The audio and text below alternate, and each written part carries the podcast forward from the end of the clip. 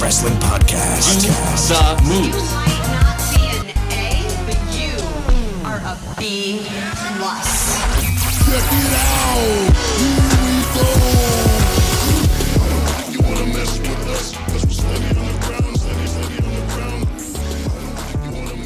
Good afternoon, ladies and gentlemen out there in the B Plus land. It is me, it's me, your B Plus man of mystery, Mr. Mysterious, and I'm back.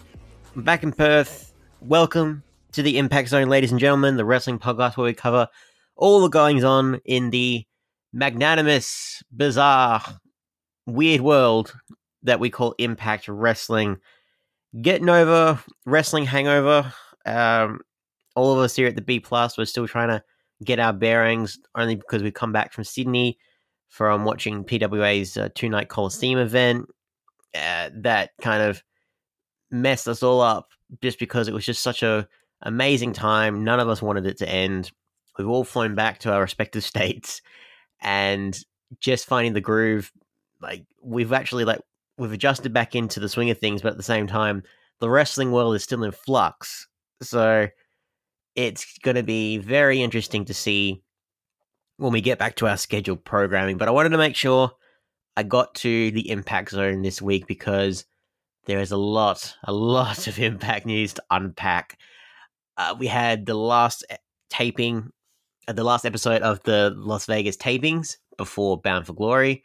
We had Prelude to Glory, All Glory, Bound for Glory, and thank. And we are going to be talking about the follow up uh, episode of Impact Wrestling, but it's not a traditional episode. It's just a behind the scenes exclusive, like a newsroom episode of Impact Wrestling, where they just break down everything that happened at Bound for Glory. Just a breather. They show the pre-show matches, which I'm grateful for because I like the fact that Impact Wrestling they want you to digest what's happened after their big pay per view. They don't like. It's not like you go right back like, all right, that was a great thing. Let's just just strike right now and just keep this going, keep this going, and just like the, sooner or later the momentum just kind of plummets. So just like take a breather, digest it, enjoy it, and then next week, then we'll get into the stuff. And Impact Wrestling are finally on the AXS network. So on the 29th, I believe, in America, anyways, they're going to have their very first episode on the AXS network, an official episode, and we've got a few little matches announced so far. But to get us into that mindset, much like the newsroom episode of Impact Wrestling after Bound for Glory, I'm going to go through all the stuff I've missed since I've been away. Boy, this is going to be a very interesting one. So, if you're as confused as I am, if you're trying to make sense of it all as I am, fear not, I've got your back. So, how about we start with the final episode before Bound for Glory? We had a few. I'm going to be doing this in like broad strokes, guys, just because there's a lot of stuff to unpack. We opened the final episode of Impact with Michael Elgin versus Fallah Bahh, accompanied by TJP. TJP has been repeatedly helping Fallah find his voice. This was pretty much to get Michael Elgin some more momentum going into his match with Marufuji. Uh, Just two big boys going at it. The feats of strength from both men were incredible. You had like suplexes, big power slams. Like Fallah, he was doing a lot of his palm strikes, and he's using a lot more of his agility lately with it, doing his like running cross body for a near fall. I think at one stage, Elgin hit a running clothesline as well, like really thunderous. I thought Fallah was going to flip over. Uh, Fallah was going to do his Bondi drop uh, off the top rope, but Elgin cut him off, and then he did the Elgin bomb. Uh, keep, like the Elgin bomb onto Fallah Bahh. That's just an amazing feat in of itself. Which yeah, we I kind of knew, we kind of knew what was going to happen, but it wasn't. Fallah's story right now isn't revolving around him getting wins yet, which I'm grateful for because he's been in a bit of a state. So he's still finding his character, he's still finding his voice, and once he does, maybe a tag team with TJP. That'd be cool because they impact they are keeping TJP away from the X Division title picture right now because if he was in there, he would outclass everyone. So they're going to make him focus on other avenues. So the two Filipino boys going after the tag gold. We need an extra tag team to really pump up that division. I think it'd be a great idea. After the match, though, Michael Elgin he looked at the camera and sent a message to Marufuji. He says, "I know you're watching," and all that. Elgin wrapped a steel chair around the neck of TJP and sent him into the steel ring post, which, ow, just and I just flat out. One of the things I am kind of disappointed with in Impact Wrestling in the build up to Bound Glory with Michael Elgin and Marufuji, there has been no, absolutely no promos, high, like no promos, interviews with Marufuji at all throughout the entire tapings. Yes, he had a match on an Impact Plus special, but that doesn't even count. It does not even count. It's like the one-sided, like building a story just by yourself. It, it just a bad situation for Michael Elgin to have been in in the first place, and it kind of, kind of um, broadcast who was going to win that match. But uh, yeah, that's uh, I'll touch on that some more later. We had a little X Division champion, Jake Crist, the Golden Draw, going up against Chris Bey in non-title action. So Jake Crist is just trying to get get in the swing of things, uh, get tune himself up for his uh, X Division title defense in the multi-man ladder match at Bound for Glory. Chris Bey, amazing talent. I'm hoping he gets signed somewhere. Again, I mentioned on the last Impact Zone how he managed to appear for like 205 Live, NXT, Impact, Ring of Honor, all in the space of like 30 days, which is crazy. Um, but it was great. Like Bey was really like he took he took the role of the high flyer while uh, Jake Crist was the base for a lot of the things that they were doing. Bey jumped off top rope, but he got cut off in midair with a super kick from Jake. Really, it was like not to say that Jake wasn't doing a couple of high flying stuff as well, but his goal was just to cut off all the momentum that Chris Bey had. You know, Bey connected with a slingshot DDT for a very close near fall, thought he had it at one stage, that just to give him at least some kind of victory in impact while he was there for the episode. Uh, Jake hit his big super cutter off the top rope to pick up the win, which is fair enough. Hopefully, this isn't the last that we see of Chris Bey in Impact Wrestling. I think he would be a great fit for Impact. The dude can do fantastic work, and yeah, I would rather him be utilized in a promotion that understands his worth. So, if nothing else, he's shown his worth for these however many weeks that we've seen him on TV. You know what? Maybe we'll see. Maybe we won't. We got a little backstage action here. Ace Austin is inviting Alicia to party with him once he wins the X Division title at Bound for Glory. Now, I have to stress, I have, I'm so this we've seen Alicia now. We had it's been a couple weeks since we've seen her. The episode prior to this, Ace Austin's just said, "Screw it." He's come out with the purple hair, looking like an absolute git. Ace Austin 316, I just banged your wife. Wouldn't Alicia have questions about that?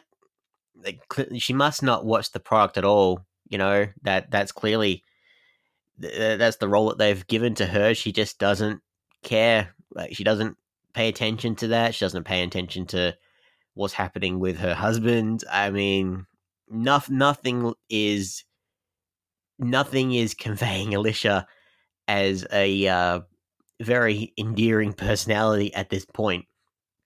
But yeah, Alicia is refusing and saying, "Don't you think you're a bit overconfident right now?"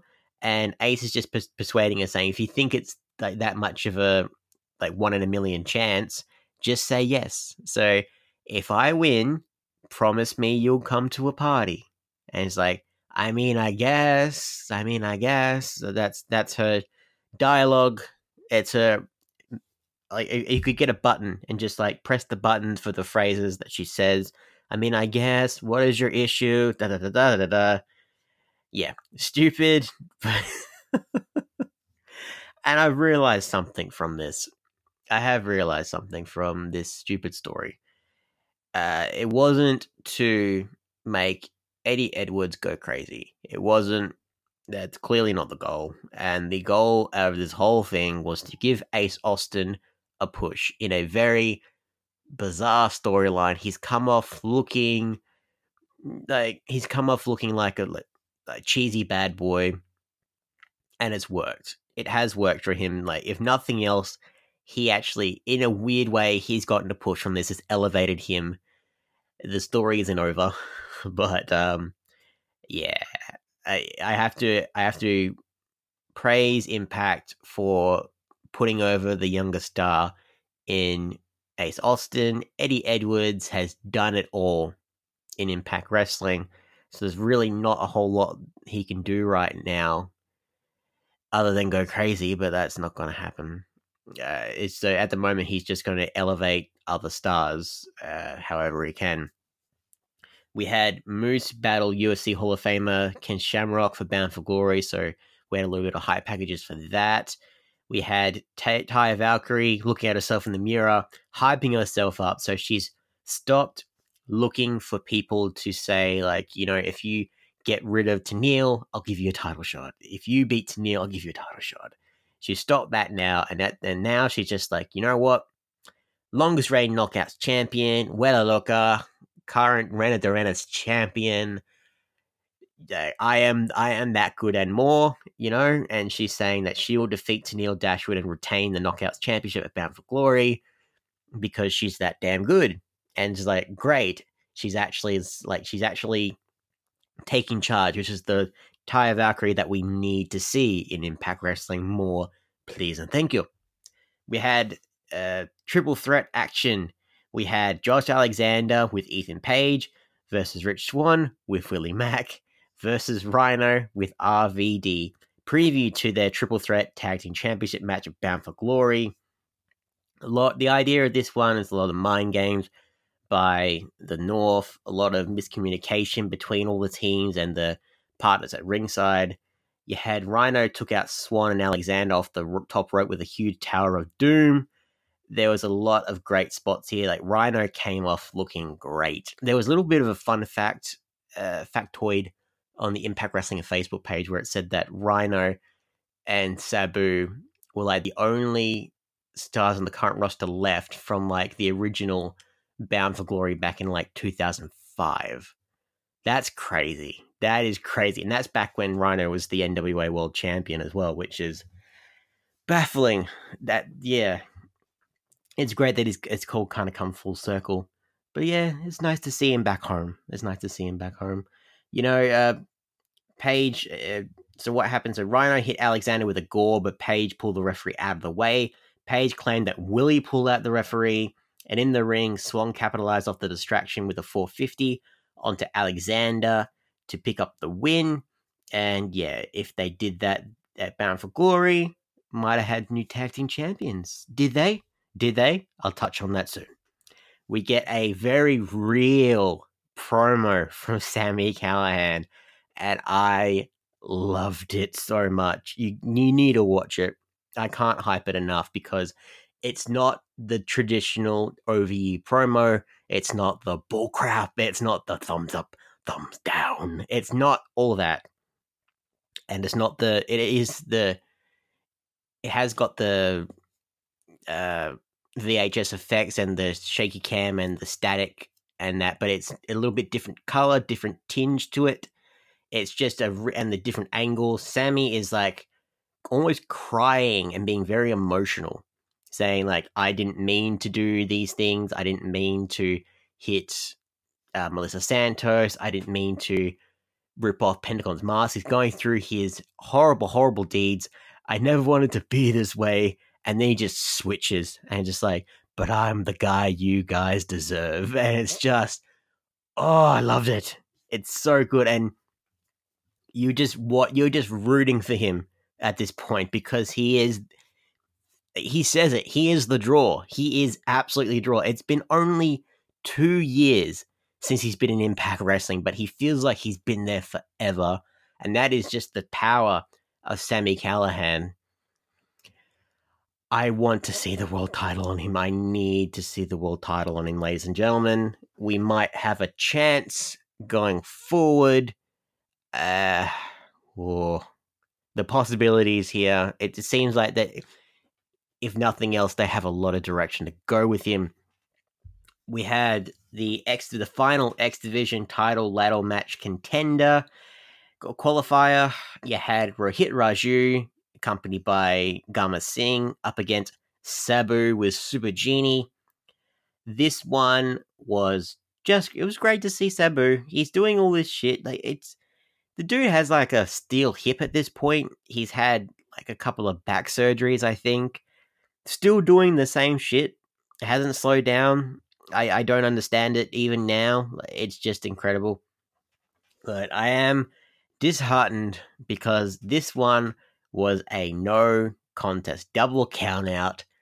Again, Impact Wrestling going to the well, just getting it dry at this point. I mean, it was a great match. You know, Gama tried to get involved in the match at some point, but Genie stopped him with a steel chair shot. Sabu sent Raju through a table on the outside with a leg drop off the top rope, and that's why both guys were outside for the double countout. Neither men heading to the X Visual title ladder match. So there was one spot left, which was filled. I will get to that very soon. We had Gabby Lauren interviewing Tessa Blanchard before she challenged for the X Division title at Bound for Glory, and the the story, especially after Bound for Glory, seems to be she's still in this story with OVE. Like, th- that isn't going away anytime soon. So, at what point does she finally overcome OVE? Now, there's a way they can do it, and it's becoming a little bit more clear to me now. And we ended this final episode with an over the top rope battle royal because of the Your Shot gauntlet at Bound for Glory. They just kind of sprung on us at, at random. So there's 20 people in the Call Your Shot gauntlet. Now, the winner of this top rope battle royal, the winner gets in at number 20, but the runner up gets in at number one. So you had Eddie Edwards, Kiera Hogan, Jordynne Grace, Havoc, Johnny Swinger, Cody Deaner, Cousin Jake, Mahabali Shera, Raj Singh, Last Legend, Adam Thornstowe, and Rosemary. They were competing in this battle royal among many others. A lot of names, a lot of just. It went for a good 20, 25 minutes, which is surprising. I thought this wouldn't go. I thought it'd be like a quick, maybe 10 minute battle royal, but they really took the time with it which very it very surprised me. Uh, and then the last two were Eddie Edwards and Mahabali Shera. So those two are battling it out. Eddie looked like he had the advantage for so towards the very end, but then Reno Scum were distracting him, uh, which allowed Mahabali Shera to just power slam Eddie over the top rope. He took a nasty side bump onto the eight, onto the side of the ring and then on the apron. That had to have hurt just the lack of just the lack of decorum from Mahabali, just like douche right down. It looked ugly, but Eddie sold it like an absolute champion. And yeah, that was the ending to the final episode before Bound for Glory. Mahabali Shera coming in like an absolute beast. Number 20, Eddie Edwards having to fight his way back to potentially win at number one. Uh, we had the Prelude to Glory results, guys. Uh, that's really a lot of stuff happened there. I'll just go through them in cliff notes here. You had Rich Swann and Willie Mack defeat the Desi Hit Squad. Fallah Bahh defeated Johnny Swinger. So poor Swingman, he deserves better. you had Theo Storm versus Russ Jones. That ended in no contest. And then when that ended in no contest, Moose came in to defeat Russ Jones. I've looked up Russ Jones. He is jacked. I wouldn't be surprised if he has some kind of MMA background in there, which is kind of what Moose's whole story has been revolving around with Ken Shamrock. You had Havoc defeat Elena Black, the one of the local stars. Sami Callihan defeat Desmond Xavier. Uh, Brian Cage and Tessa Blanchard defeated Jake Crist and Madman Fulton in six knockout action. Tenille Dashwood, Jordynne Grace, and Rosemary defeated the team of Taya Valkyrie, Kiera Hogan, and Madison Rayne. You had Eddie Edwards defeat Ace Austin in this weird story. I don't think Alicia was involved in this at all. And then you had to end the match, to end the event, Marufuji, Rhino, and Rob Van Dam defeat Michael Elgin and the North. It was a great little thing. It the the stream for it was a lot better high quality than some of the recent Impact Plus specials, I will say. I thought it did really well. Like, I, one of the highlights was the Ace Austin Eddie Edwards because it was like a street fight. It wasn't just an ordinary match. Go look it up on Impact Plus. Uh, it just a little, little extra bit, little morsel before Bound for Glory. Now I was going to talk about All Glory, but really that was just to showcase all the independent stars from all the other promotions. Like OVW was in there, uh, Booker T's promotion. There's a whole bunch of different matches in there. The real highlights, of course, was uh, you had Shotzi Blackheart on there, you had Smiley Kylie was in there, and you had Ace Romero in there. Now, at the end of All Glory, you had Scott D'Amore come out and offer Ace Romero a contract. And not only that, because Ace Austin has been competing like under the Wrestling Revolver banner. He's been in MLW. He was in AEW for a, for their um, Casino Battle Royal. He's been doing some great work. He's just finding a home for him has been been a little tricky, but it looks like he's got a home now in Impact Wrestling. And at end, Scott D'Amore offered him the final spot in the X Division ladder match, which immediately AC Baby just signed it. And we had our final contender for the X Division ladder match. Ah, I did not see that coming in the slightest, but I am glad. They just needed a wild card. And I was thinking from Rohit Raju and Sabu, like in terms of wild card, I was like, yeah, bring in Sabu, but that double that double count out just kind of annoyed me because Impact do that too many times for my liking. So having Ace Romero in there on top of Ace Austin, Tessa Blanchard, Daga, and Jake Crist, it made for a very, very entertaining pay per view that Bound for Glory was one of the best. And it, it really kind of encapsulated the journey that Impact Wrestling has been up to so far. So before we get into the big breakdown from Bound for Glory and the other reports that have come out since then, how about we have a listen to our sponsors and we'll be right back. Promotional consideration paid for by the following.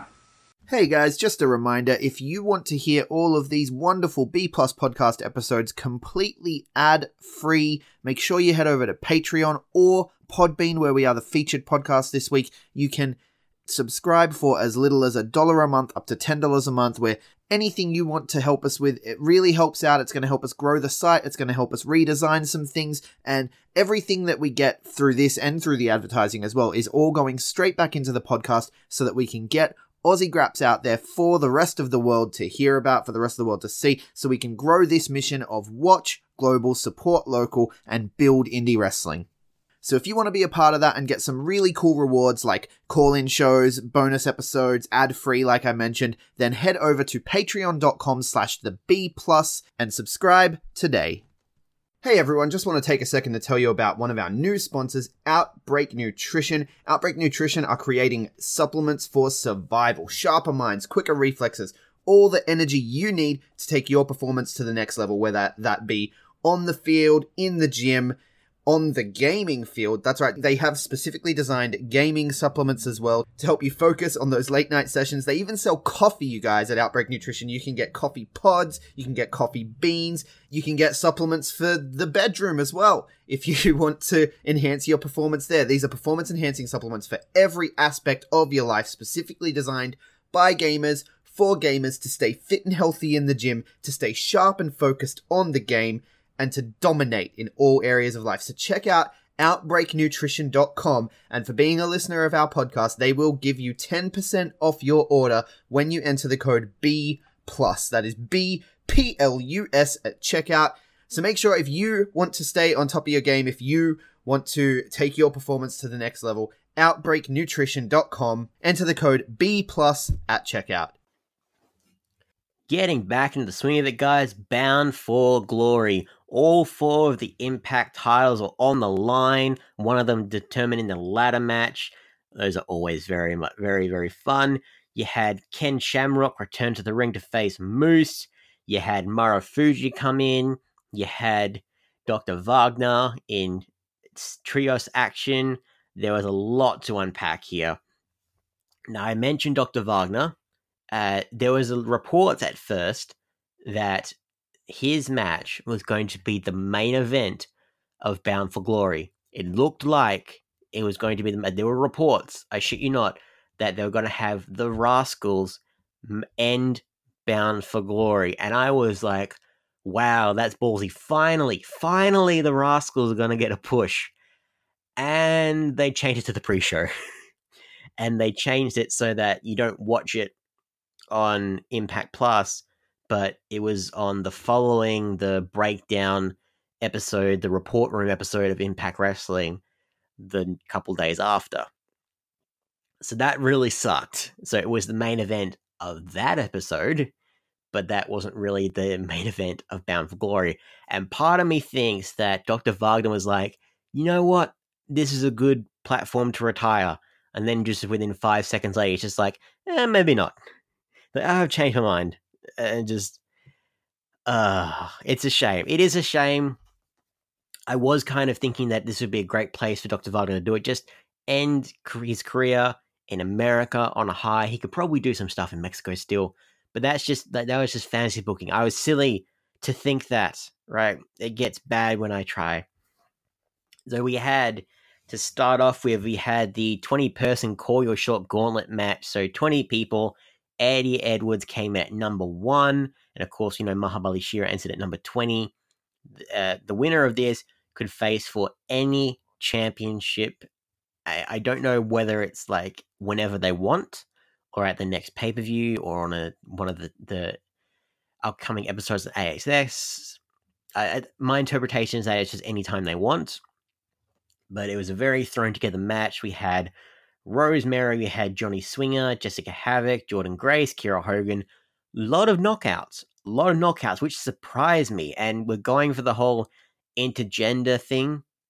And I was thinking with all the knockouts at one point that maybe they're going to have Tessa in there, surprise us. I thought this was going to be later on after the X Division title match if Tessa didn't win. Didn't end up happening. But yeah, Cousin Jake, Cody Deaner, Raj Singh, uh, Reno Scum, and there were some surprises in there as well. But yeah, one of the big surprises, and it was announced earlier in the week, the King of Dong Style, Joey Ryan, the man with the magic penis, has signed with Impact Wrestling. And big surprise in the match. Of course, all the penis stuff, all the penis stuff. Nobody wanted to touch it. Uh, crazy. Nobody wanted to touch it. And then everyone touched it in a big line. And uh, five people took back bumps thanks to the power of the penis, you know? Uh, I, I'm very surprised. I, I'm happy that Joey Ryan has signed with someone. I think uh, this is a mixture of things. I think this is because of uh, the legislation that's come out in California about wrestlers having to be regarded as employees. That might have affected his income moving forward, like with bar wrestling. That might have that might be impacting him a lot in his decision making, and also because Joey Ryan is such like he's like the most successful indie star in the world right now. He's in charge of pretty much everything he does. And if he was going to either go to WWE, they would have completely taken away his character. They would have taken all of his merch sales. He would have taken a loss going to WWE, which is crazy to say in this day and age. Or if he went to his friends in All Elite, he wouldn't have necessarily got all of his merch sales or like all of his profits and stuff under the banner of his brand. It would have been more as the brand of All Elite Wrestling. So maybe he wouldn't have got as much fund through them, even though they were his great friends. And there's no hard feelings there between the Elite and Joey Ryan. But you can kind of see that he just wanted to be independent. And Impact Wrestling are allowing him to be him. That was his big tweet reveal after this Call Your Shot Gauntlet is that Impact Wrestling I'm going to let him be him. Like penis and all, like pina coladas and all, like just King of Sleaze, all of that.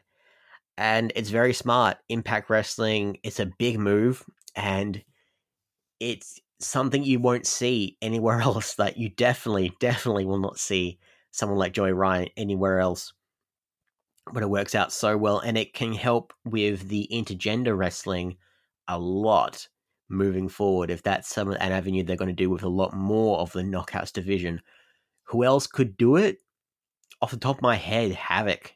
Havoc would have a great run as an intergender wrestler because she's one of the bigger girls like Kong.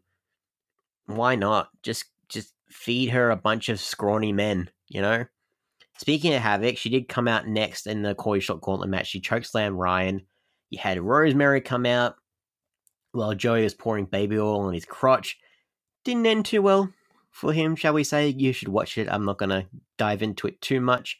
Fulton came out, big um, size up between him and Havoc. Swoggle came out, which is a very big surprise as well. Tommy Dreamer came out too, because of course, everything, uh, clearly, the answer to everything in Impact Wrestling, bring out Tommy Dreamer, which. blasted Tommy Dreamer. but the biggest surprise, another huge surprise, coming out in Pokemon gear, Pokemon Titantron gear, Smiley Kylie. It looks like she is actually a part of the Knockouts roster moving forward, which fantastic. Absolutely fantastic move for her. I mean, if if you think about the women's wrestling rosters right now, Impact have some of the best in the world right now. WWE like NXT, they have some great talent there, but they're not really nurturing them right now. And AEW, they're still getting to that point with their women's division, not quite yet. Amazing. This seems like the best logical step for Kylie Rae, and I cannot wait to see her more in Impact Wrestling. It's going to be incredible. She was all smiles. She was giving out super kicks to everybody. She hit a big cannonball. She did a pose, you know, like Shazza McKenzie. It's all that stuff. Uh, and then Fulton kind of choked her out, which um, that kind of put a dampener on things, you know. But it all came down to the end after everyone, once again, shades of the final episode before Bound for Glory, Eddie Edwards and Mahabali Shera. You had Fulton take out Edwards first with a power bomb uh, on the apron. Despite that, despite everything, Eddie Edwards ended up coming through victorious with the win at number one. Very, very surprising. And I mentioned there's not a whole lot more history uh, and accomplishments that Eddie Edwards can do. So maybe they're actually giving him a push too. In what capacity, I don't know. But now he can compete for any championship. Now, I will skip ahead to the newsroom section here because when Josh Matthews and Scott D'Amore were talking about what Eddie Edwards will do, they were theorizing that he will go for the world title, which could be an interesting thing. It could, as a former champion, whoever wins in terms of Brian Cage or Sami Callihan moving forward, that would be like a, a warm up contender, you know, someone who can kind of like give a bit of bit of bit of rub to whoever is the champion and extend the reign or help start a new reign, whatever the case is. But naturally, you kind of think like Ace Austin, uh, that whole story that would kind of impact things, you know. We had Taya Valkyrie with T- versus Tennille Dashwood, and very very surprising here. I thought that Tennille was going to end the reign because Taya has done it all. There's nothing more for her to do and shenanigans, and she retains. Now, I was upset at first, but then I kind of dwelled on it, and I actually am okay with it because you need uh, you need to. It's kind of hard to manufacture that level of heat that Taya has. She's she's kind of stopped being the she is that um bitchy high school drama heel, but it's more than that now. She's kind of cultivating more of her Lucha Underground like her queen of lucha character, the Ice Queen. She's kind of bringing that all in, and she's like, like it's making her more grandiose. She's a bit more up herself. Uh, it's gradual, but you want to help build someone. It Just and it's smart. So now it's just like, okay, who's going to finally take her down? Who else is there? You know, who hasn't done it yet? Who like because Taya has faced everyone at this point. Maybe Kylie. Kylie would be a good choice, I think. There's a lot of other knockouts there. I mean, you can get Jordynne Grace in there. You can get Havoc in there for an actual proper match. Jesus Christ. But like Tennille Dashwood, maybe she has to fight for it again. Maybe she has to fight for it, and eventually she finally gets rid of Taya. So the reason that she lost this one, so Bravo threw a steel chair into the ring, a steel chain, I should say, not steel chair. She wrapped it around her fist. She was going to swing and punch Tennille, but she missed. Tennille looked like she was going to use the steel chain, but she threw it away. And in that moment, she went to go for her spotlight finisher. Taya stopped her, reversed it into Road to Valhalla, her finisher, and got the win. So Tennille had done a couple of her bottom rope cross bodies. She'd done a spotlight before, and she, when she looked like she finally had the pinfall, Johnny Bravo pulled out the referee, stopped him from doing the pinfall. And you would think that, oh, it was going to be a DQ victory, but no, the referee still kept going, and in all the confusion, Taya Valkyrie came out on top. So, longest reigning knockouts champion at what are we at 290 odd days now at the time of recording. Yeah, why not? Make her go to a year, a full year with the belt. Why not? It's it's going to be a very interesting journey just to see how the knockouts division, how they rearrange it, just to see who's gonna surface as one of the next stars. Because I, I I'm thinking here, because there's a lot a lot of knockouts now, right? And they're not all being used. I part of me thinks maybe because there's a lot of different stars, maybe they could bring back the Knockouts Tag Team Championships. That's just me. I mean, there's a lot to do here. There's a lot that you can do with the Knockouts division. Like, there's a lot of stories that aren't revolving around titles, which not to say that it all should be, but I think that, hmm, in a way to help us with the new network, bringing back one of those championships might be a good idea.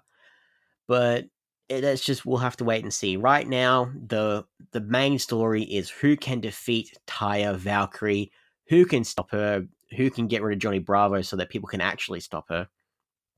That's going to be a big thing. We had the next championship match, the North versus Rich Swann and Willie Mack versus Rhino and Rob Van Dam. We started out with Josh Alexander and Willie Mack. Mack hit a Rana, and Alexander did a hip toss and made the tag to Ethan Page. Swann took the tag, and Page took a 619 from Mack and a kick from Rich Swann. There's a lot of great spots in here, a lot of back and forth. Team ECW did a lot more than I thought they would. RVD taking a lot of the high flying stuff naturally. This match was great. It was just a nice little uh, you need that little bit more excitement in the build up to the X Division title match and the main event. There was so much to be done here, right? But so at some point, though, the big thing to come out of this, right? You had uh, there's a bit of confusion. Like pretty much everyone was down except for Rhino and RVD. You know, Rhino was setting up for the gore, and as he was going to gore someone, he got super kicked by his partner. Rob Van Dam turned on Rhino, and the crowd went nuts. This made like this. Oh, there was so much to unpack here. I think this might have been my favorite match, like just because of that moment. Because think back, I honest question to the listeners here: think back to when RVD has been a heel. He's never been a heel before in his entire career. That is insane. Like you would think just the in ECW, in like WWE, he was never in Impact. He never ever was a heel. He's never done that before because people thought he was too likable, right? And now he's getting to that point. He's in his late forties. He's now the guy who's one of those older guy who's taking the spotlight from the younger guys. He's not the not what he was, but he's still in that title picture. He's the stoner. He's an absolute ass in a lot of things. He's saying everyone has been taking all these moves. It all finally does it. It all makes sense. Finally, uh, the balls, the absolute balls on Impact Wrestling to do what no one has ever done with Rob Van Dam. I want to see this. I want to see him be an absolute dick. I want to see him like make him be like, just absolute no, doesn't give a shit about anyone. Like make Katie Forbes a heel as well because just just to bring that kind of home, just have her be the bitchy thing. Like just do that. That would help a lot to RVD. And maybe that's kind of why she signed with Impact. Like we got the news that she actually signed with Impact Wrestling for a contract. I don't know how long for, but I think this is kind of the thing that Rob Van Dam. This is one of the things that he might have been promised, maybe just to kind of keep him around, something that that no one has done with him yet. It's baffling. I, I had to think, just like no one has done this. It's phenomenal, and like I cannot wait that so when we get the first Impact episode on AXS, we're gonna see RVD explain his actions, and man, I want him to completely just change everything about himself. Whole effing show, just go into the bravado, like just say how everyone is copying him. Just it makes sense. If this has been long term long term storytelling, I am all for it. I am all for it. But back to the match after this big, big thing that happened. Going back to the match though, we had RVD take out Rich Swann and Willie Mack with super kicks before he left. Meanwhile, the North capitalized with their finishes on Rich Swann, did their little alley oop thing, and picked up the win. The North retained. The North remember. The North stand tall. I was worried. I was so worried that they would lose here. I thought that Team ECW would take the victory, or Willie Mack and Rich Swann.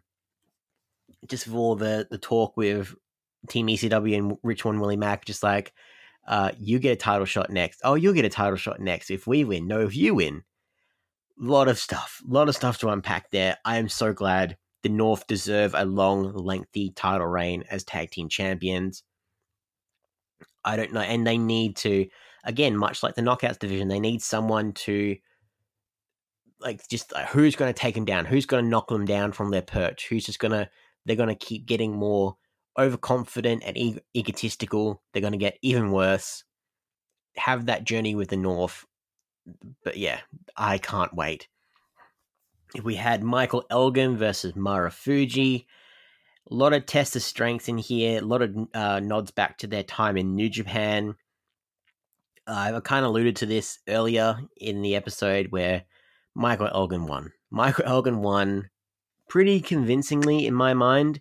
You know, there was a lot of uh, back and forth. Like Marufuji, he did a sliced bread onto the floor and rolled into the ring. Like Elgin did his buckle bomb, but then Marufuji came back with like three knees. There's a lot of lot of stiff shots from both guys. I think, and it's always the way. Michael Elgin is such a very versatile wrestler that because Marufuji, when he leaned more into his high flying uh, move set, Elgin really resorted to more of his stiff strikes which really made for an entertaining contest. But yeah, uh, you had Marufuji kicked out of a lariat and an Elgin bomb, but finally Elgin got the win after dumping Marufuji on his head. On his head. It was an ugly spot. Michael Elgin, yeah. All over the place. No build up from Marufuji at all. I don't know whether it was like miscommunication between um, Marufuji and Impact Wrestling, if Marufuji didn't want to do one, if they wanted to do subtitles for him, if you just want to do something in English, I don't know. All over the place, but the result is the same. Michael Elgin, smart move. I, I, I called it. They needed to remind everyone that Michael Elgin is a big heavyweight title contender, just waiting in the lurks, waiting for his right time. He's hasn't really lost his shot yet. We're just waiting for someone else to distract him, maybe. I don't know who will. I have some theories, but we'll see what happens. We get to the X Division title match. Jake Crist defending against Tessa Blanchard, Daga, Ace Austin, and Ace Romero. This match, all over the place for a while. You had the relationship between Daga and Tessa Blanchard in this one because they didn't want to really help each other out, but they kind of had to because they both hated Jake Crist. They both hate OVE. And at some point, they're just like, no, I hate him more. No, I hate him more. Let's fight. Very great stuff. Ace Romero, like, hit a dive on the ladder while they were both holding on to the title. Ace Romero is just there to stop all the momentum from everyone. It pretty much, the, the big high flyers in this, understandably so, Ace Austin, Jake Crist, they did phenomenal work here. It was such you had the big bass in Ace Romero. Everything in this worked. I actually prefer this to the last Ultimate X match that we saw uh, at the last pay per view. I think where John Morrison, John John Johnny Impact, sorry, when he won the title, when he won the X Division Ultimate X. I thought they did a lot better job with this one compared to the other ones as of late and uh, and you, you would think that this was Tessa's time to shine. That she has been undeniable for so long. She's been in the intergender wrestling journey for ages. You know, I, it seemed like everything, all the cards were lined up to finally give her one of the titles for her to make history. Nope. Um, at this point, so it looked like she had it, but Madman Fulton came in and jumped Tessa Fulton got a table and put it in the ring. Uh, Tessa didn't go away gracefully. She said the mother flirkin. She said the MF word and hit a Rana onto Madman Fulton. Then Jake Crist jumped in the ring and he went through a table. Suddenly, Ace Austin whacked Tessa with his baton, his uh, extended baton thing that he does with his entrances. He was the last man standing. Your new X Division champion, Ace Austin. Did not see that coming at all. Uh, he's very deserving. The one true ace. He's very capable. I mean, wow. I thought that Jake Crist, like, hmm. There's a lot to unpack here. I mean, I, I for sure, I thought finally Tessa's going to do it. Finally, we're going to end this story with OVE, but nope. It's still going. Uh, they're really trying to force it now. I, I don't like it, but we'll have to see on next week's episode of Impact how they tie it all together. And there's rumors right now floating around, regardless of whether they're true or not. Uh, according to I think it's Fightful or Conrad Thompson, one of the two, saying how apparently Tessa's contract is up with Impact Wrestling. So if that's the case, maybe I don't know. Like, would she go to WWE? Would she go to AEW? You would think AEW because of their women's division, and of course, her dad's there. But, and it's been what a year, two years since she's been with Impact Wrestling. It's getting close. So, a lot, maybe they've kind of halted this just a little bit just to wait for her to resign before they do anything with her. Now, I am a bit annoyed about that because how much longer can you keep having the story with Tessa in the intergender wrestling scene in the title picture before you finally just give her a belt because she deserves it? Like whether that like now now that they had it they had an option here, they didn't go with it with the X Division. Now she has to look at the world title. I don't see how this ends any other way. Like they had a chance with X Division title, it didn't work out they can't have Tessa and Ace Austin. They just can't. Uh, you would think that Eddie Edwards is going to face off against Ace Austin for the title, maybe. I don't see like there's no real chemistry there between Ace and Tessa. Like Tessa was crying after the match, so this is a time of reflection for her. How she overcomes this, I don't know, but there is so many ways they can go about this. I just hope that they do it right. They need to figure out the best way to go about this.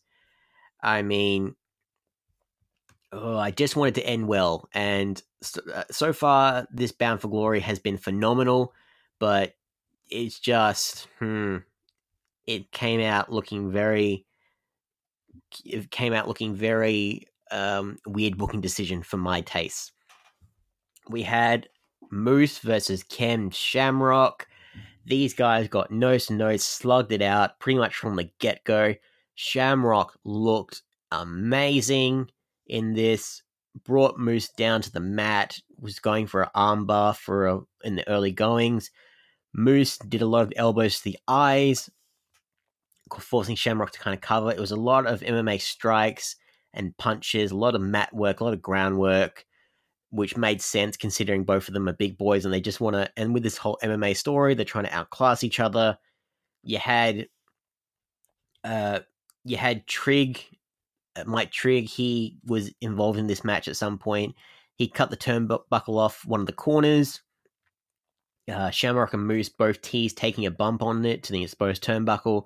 Shamrock did a Rana and a belly to belly before latching on an ankle lock. Moose pulled the referee into Shamrock, and yeah, that knocked out the official. In all that confusion, Moose hit a low blow onto onto Shamrock and Trig threw in a chair. Shamrock ducked it, thankfully, and threw Moose into the corner. He did an ankle lock once more, and Moose got onto the bottom rope, only to get pulled back right away. No referee, didn't mean anything. Moose teased tapping out, and then Trig went into the ring. Shamrock punched Trig, and then Moose hit a pump kick and uh, how they stole the previous moves, and Ken Shamrock stepped to the side and Moose hit the floor. Then Moose, uh, then Shamrock, I should say, latched on another ankle lock before Moose rolled out of it, and that sent Shamrock into the exposed turnbuckle. Moose hit the no jackhammer required spear and won the match. Your winner, Mister Impact Wrestling Moose. Exactly what I wanted. Exactly what should have happened. Moose gets a victory over a former, the granddaddy of TNA, the first TNA world champion, the NWA world champion. Great rub for Moose. He's got a lot of momentum going for him now. Again, another strong title contender in the lurks. Impact Wrestling are doing very, very well with Moose right now. I'm very happy. I, oh, I don't know what they're going to do with him right now, whether they're going to just go full pedal. There's so many ways that world title picture, it seemed like it was like dead in the water, but there's a lot of people that are just ready to be ready to strike depending on the timing. And I'm just hoping that they make the right decision going forward. So I am as much as I was thinking like, oh, Shamrock, and if nothing else, he came out looking amazing. And who knows, maybe we see some more of him soon. But the main event, guys, the Machine Brian Cage versus Sami Callihan for the Impact World title. This match was just ugly, ugly, because all the rage, all the whole stuff for Sami ruining Brian Cage's wedding, getting him arrested, all the mind games. Sami spit into Cage's face, and then Brian bit him in the face it was a, a lot of FUs from Callihan, a, a few FUs from Brian Cage, to be fair. It wasn't long before Callihan, I think it was in like the first minute or two. It didn't take long. Callihan was busted open. Cage came out looking like Wolverine, which I thought was phenomenal. He got the Wolverine claws, and then he cut Callihan's head wide open with Wolverine claws. Talk about fanboy moments. what I'm sorry. I, I don't think any other promotion could have done that with Brian Cage coming out as Wolverine and cutting someone with the adamantium claws. That is pure fanboy fan fiction moment there, and I love Impact Wrestling for doing it. It's, this was a hardcore spectacle. Callihan took charge a lot in this and it was Brian Cage's job to remind us that he's the goddamn machine and just just pull, uh, kicking out of everything. You know, at some point, Cage grabbed the guardrail and placed it onto the steps. had two chairs on it. Cage set up for a power bomb, but Sami hit a claw onto on the groin, the groin claw, and he hit his Cactus Jack pile driver on the guardrail, and you had the crowd chanting, "That was murder." That that I you don't hear that a lot. You don't hear that was murder. As Sami whacked Cage with a chair some more afterwards. There was so much good spots in here, involving the guardrail, involving thumbtacks, involving steel chairs. There was so much to go with.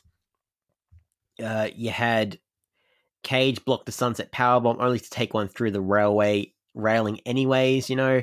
Sami covered for another very close near fall. Then Sami got into the ring. He got the thumbtacks out. Sami hit his power driver onto the thumbtacks, but Cage kicked out at one. At one, guys. That was crazy. Cage then hit a power bomb and then a drill claw onto the thumbtacks for the win. Still your world champion, Brian Cage. And to end that pay per view, Melissa Santos came to the ring, celebrated at the end with her husband. She didn't seem to mind that he had a bit of a busted lip as they kissed into the ring. They did the whole Macho Man Miss Elizabeth moment, having her on his shoulders. It was a nice end to the story, or so we think. That was I think that was the best pay per view that Impact Wrestling had done, and just what a way for them to kick themselves off into a new era.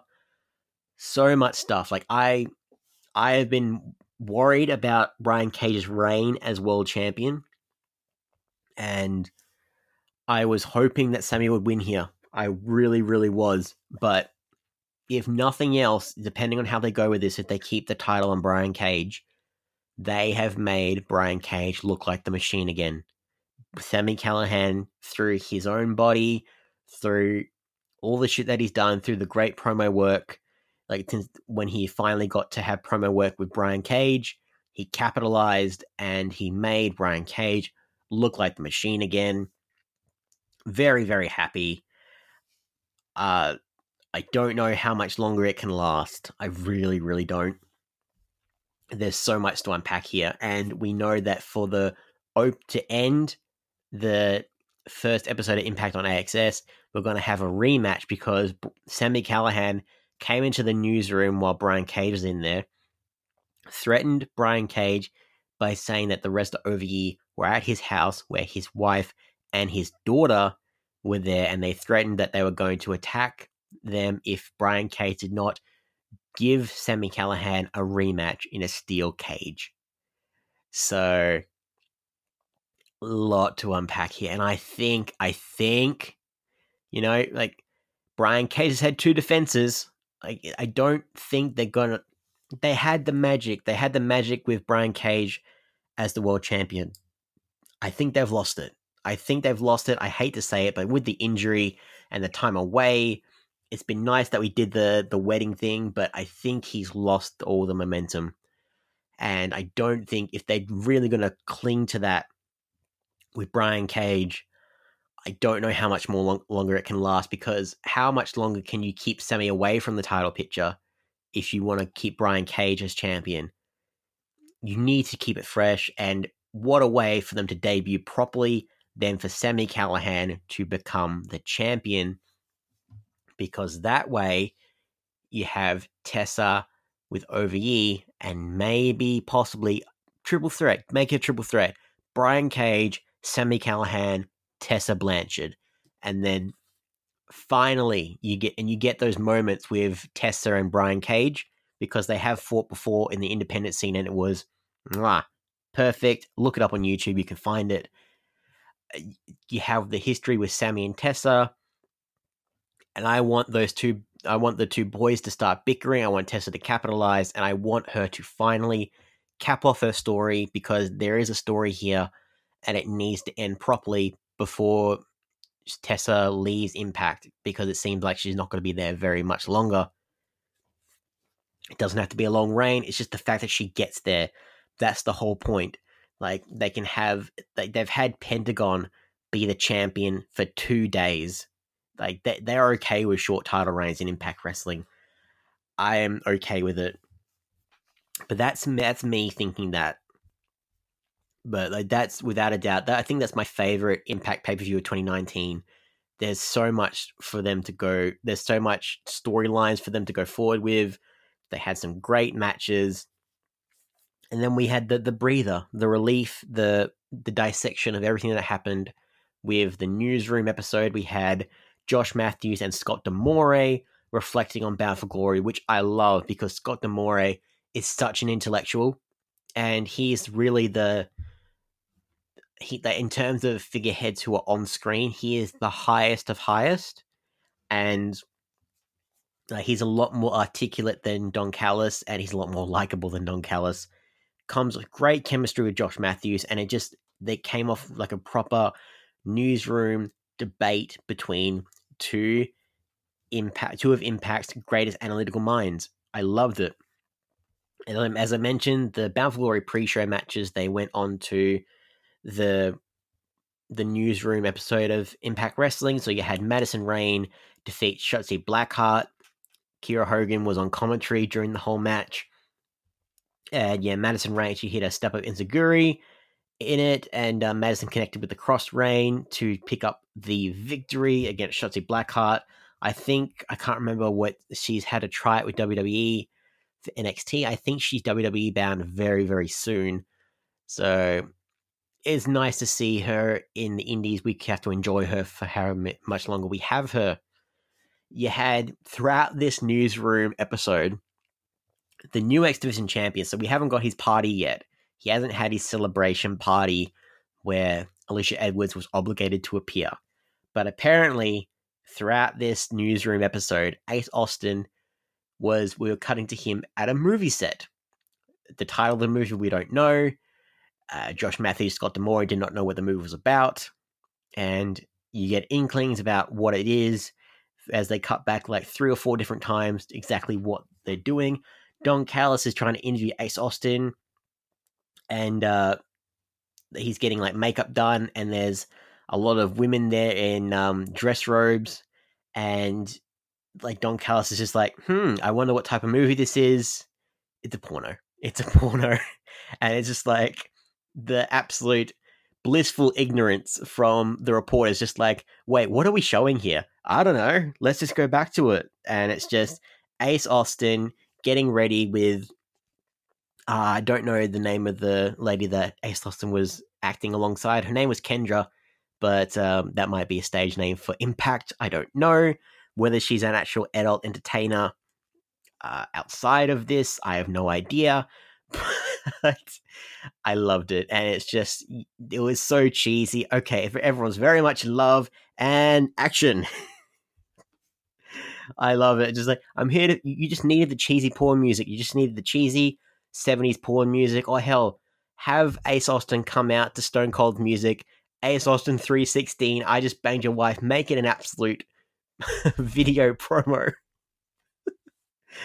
oh, I loved it and uh, yeah, the the way that this ends, so we don't see anything, we don't see any like um see anyone undress fully. If you're wondering, of course they wouldn't anyways. But one of the things I laugh my ass off at, so before the camera cuts out, uh, while Ace Austin and Kendra uh, start making out, they roll over, and just before it cuts out, one of them farts, and whoever in the Impact producer editing room kept that in, bless you. because that was brilliant. And that's just like that is like that is porn versus reality. You try doing that shit, there's always something awkward that happens. You turn around, someone farts, you laugh, you carry on. oh, it was great. I love that. That just, that made that segment for me. And like I said, Ace Austin is a completely new character. He's his actual lecturer, like lecturer's detestable guy who's still somehow in Alisha Edwards' good graces. I don't understand it how they're going to try and weave that in, but they've given Ace Austin a push here. He's the champ. I don't know. I don't know. I'm he is very in spite of the storyline, he has been very very entertaining and I will focus on him more so compared to Eddie Edwards because the newsroom guys they were kind of saying how oh they they went through Eddie Edwards' history of being uh up and down, eccentric, wacky, like savage, crazy, and they're teasing like, oh, maybe he'll be, maybe he'll snap again, maybe he'll snap again, and just like, I'm over it. It was a pack of lies. They they're not gonna get me. They're not gonna get me. They they can't. It's not gonna happen. They're just teasing us at this point in terms of how they botched that storyline with a with Eddie Edwards. But uh, whether I think we have Eddie Edwards and Ace Austin facing off on the next episode of Impact Wrestling, I don't think it's for the title. But that story is continuing on despite Eddie Edwards not cashing in his gauntlet match. So maybe after a few losses, he'll be like, you know what, screw it. Ed, Ace Austin, I want you. Or, like I said, just to give the rub of the new heavyweight champion, it could be Sami Callihan after the steel cage match, just to give them a rub, just like an immediate contender. Feed them Eddie Edwards, who again, Triple Crown champion, he's done it all. If nothing else, it gives them a rub to whoever wins that match. And yeah, I don't see. There's a lot of ways that they can do this, uh, but regardless, I am actually not upset how they can go about it. We have Moose is celebrating about beating Ken Shamrock. He's being obnoxious. He's just loving life right now. We get a promo from the North. They're saying how they're challenging anyone to face them next week, and it wasn't a tag match that got the got the challenge accepted, but it was actually a singles match. So we're going to see Josh Alexander versus Marufuji, which is a very interesting proposition. Whether they'll continue the storyline with Michael Elgin and Marufuji, I don't know. I would love to see Marufuji as like a mainstay on the Impact Wrestling roster because they might have some stuff for him to do. As the way they weaved through this storyline of this newsroom episode, I loved it. You had some spots with Taya Valkyrie, you had Johnny Bravo talking to the people on the streets, yo. he is just, how has Taya Valkyrie impacted your life, random citizen? Just putting a microphone in their face. Um, um, cool, surely you know the work of Taya Valkyrie. I really don't. That's a lie. You know who she is. You love her. Wonderful work. There's so much them to work with. Um, you got the you got the grudge matches. Another thing I should mention, I should I, before I forget, we had another thing that was the highlight of this newsroom episode. We had an interview with the King of Swing, Johnny Swinger, the Master of the Swing, Neckbreaker, looking Jack, looking beautiful, and he's being interviewed by Jimmy Jacobs, and Johnny Swinger is saying that his goal right now is to find a new signee and put him under his wing, right? So his goal is openly to help mentor the next generation. He's being and he's saying Jimmy Jacobs asked him, "Where can the people find you on social media?" Social what? How can the fans get in contact with you? Oh yeah, I got a PO box. Pay this much money. You can join my fan club. He's just stuck in the eighties, man. I love it. He's such a he's that committed to the gimmick, and I think it's phenomenal and like he just ends on saying like maybe I'll be Johnny Impact from now on. It's like we had a Johnny Impact before. Really? He sounds like a dick. like my hat's off to you. My bandana, the 80s glasses off to you, Johnny Swinger. I don't know who he could team up with. I'm actually very curious. Like who would work well with Johnny Swinger? Who would have a complete reinvention? Hmm the person that comes to mind is Ace Austin, but I don't think he even needs Johnny Swinger. He doesn't need him. Like that, he wouldn't serve any. Like, you need someone that is not doing anything right now. I'm thinking of someone in the X Division title picture who hasn't been isn't being utilized right now. But it's hard to picture who could be who could um, benefit from his tutelage. I, I don't know like whether it would be as like a tag team but I, the fact that I don't know means that I'm excited for it because it's not it's not like telegraphed. We don't know, and I'm happy to say that I don't know because there's so much potential, and it makes you engage. There's so much fun in here with this episode of Impact and the future Impact going forward. I'm just I'm very excited from from this big five days, these five events that Impact Wrestling have had, there's been so much for them to go with. I've absolutely loved it, and they've they've set up everything right for AXS. So they just they've got the platform, they've got the viewers now. They're doing far better than WWE in terms of viewership in a lot of ways now, which is crazy to say. And we ended, of course, this newsroom episode with the pre-show match, as I mentioned. The Rascalz defeating Team AAA, Dr. Wagner Jr., Aerostar, and Taurus. The finish came when Trey hit a top rope double foot stomp onto Aerostar, followed up by their signature double team moves, like the push standing moonsault to pick up the win. Dr. Wagner, I, like I said, I thought this might be a retirement match. I was wrong. Maybe, maybe, maybe they might give the Rascalz something to do because they're very, very good at what they do and they've been underutilized for so long. I don't know. Hopefully they can figure it out. But, ladies and gentlemen, that was the Impact Zone for this week. Thank you for following me on this journey through so much Impact content. So much Impact content. It'll be far better when I can just pick apart the very first episode Impact on AXS by itself without anything else to think about, like focusing on the other news stories that come out. Before I go, there's been some news that comes out for WrestleMania weekend. I shouldn't forget this. But Impact Wrestling have announced that for one night only, they are bringing back total non-stop action. They are bringing back the brand of TNA. And this is this can turn out very very good or very very bad because there's a lot of there's been some high highs within with TNA and some very low lows. Reverse battle royal, I'm looking at you. But the Ultimate X, like there's so much story that they can work with here in the amazing like just the stars that have come from TNA that have moved on to how many stars are in WWE that are from TNA? Like those TNA alumni guys, you can see them out there in the wrestling world, in the indie scene right now, in AEW right now, in the NWA right now. A lot of their former champions are there. I'm excited, and it's just going to be so like you had what the, the big the big fanboy for this is Ethan Page, which I I love the fact that he's such a fanboy of TNA and their history and some of the matches that they're proposing right now, very, very interesting. You have the Young Bucks.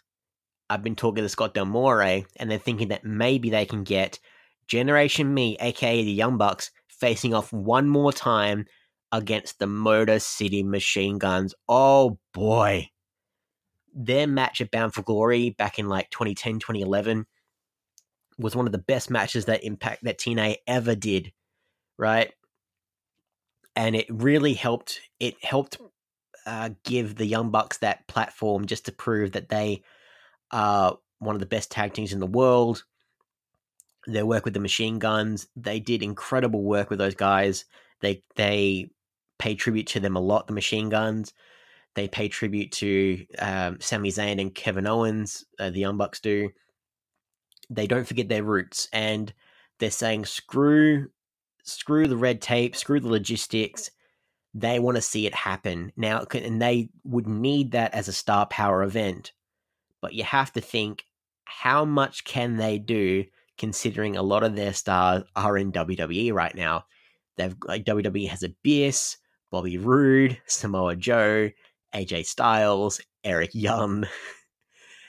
There's so much guys, and WWE like maybe it's not going to happen. I shouldn't even say it, but maybe they could be like, you know what? We're not doing anything with Bobby Roode. You take him for a night.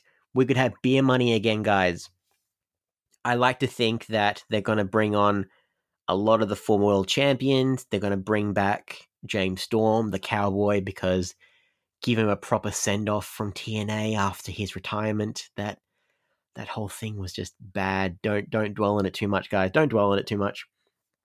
But there's so much they can do. They could bring back Kong. They could go back to the the NWA TNA days and bring back some of the old champions from there. They could, man. There's so much that they can do. Like you could focus on the older guys like Steiner and Nash and stuff, or Booker T. But I think to get to the real heart of TNA, they're gonna get in a lot of other guys who into who can still go. I I'm excited more so than I'm uh, worried. I'm excited for what it could be. LAX, the OG LAX, bring them back, please, for the TNA episode one night only. Have them face the North. Have this have an Ultimate X match. Have Monster's Ball. Uh, you kind of a Monster's Ball without Abyss. Mm. But there's so many avenues to go with. Like, I mean, King of the Mountain. Like, there's a lot of history, and it, a lot of it is bogged down by like Eric Bischoff and Hulk Hogan's and like the Impact manage the TNA management, the Dixie Carter. That whole era has kind of thrown a lot of it um, in disrepute. Aces and eights, bring back the aces and eights, bring back Bully Ray. You know, like like you, you can't maybe Sting like he's probably under a Legends contract with WWE, but still, I don't care how they do it. Just I want to see, I want a proper tribute to what TNA brought out in the independent scene to really encapsulate what it could be. So for WrestleMania weekend, you bet your ass I'm going to watch this. I don't know how. Uh, it better be on the net on the Impact Plus network but you can bet your ass I'm going to be watching this and I'm going to be actively excited for it over WrestleMania weekend because there's going to be so much wrestling. But you bet your ass if someone was walking around trying to find the nearest wrestling show, you bet they would check out a TNA show. For all the memories, even if it was a car crash waiting to happen, you can tell that people are actively going to see it. And you know what? I believe, guys, that's where we're going to end things for right now. If you want to follow me on all the socials, I'm at Mr. Mysterious 107i, Facebook, Instagram, Twitter, YouTube, and GRAAPL. Hit me up. Let me know what you thought about this big weekend for Impact Wrestling and what you hope for with them on AXS and what you hope for for the one night only TNA special. If you want to follow us here collectively at the B Plus, we are at the B Plus Wrestling on Twitter because wrestling wouldn't fit, and the B Plus Wrestling everywhere else. Remember, guys, our Patreon, any amount you could donate would be greatly appreciated so we can keep giving you all what you want, when you want, showcasing the very, very best of Australian wrestling. We saw a lot of it at Coliseum while showcasing the all the wrestling news from around the globe, ladies and gentlemen. Like, share, subscribe, hit that five star review. I've been Mr. Mysterious for the Impact Zone, and guess what? I'll see you guys later.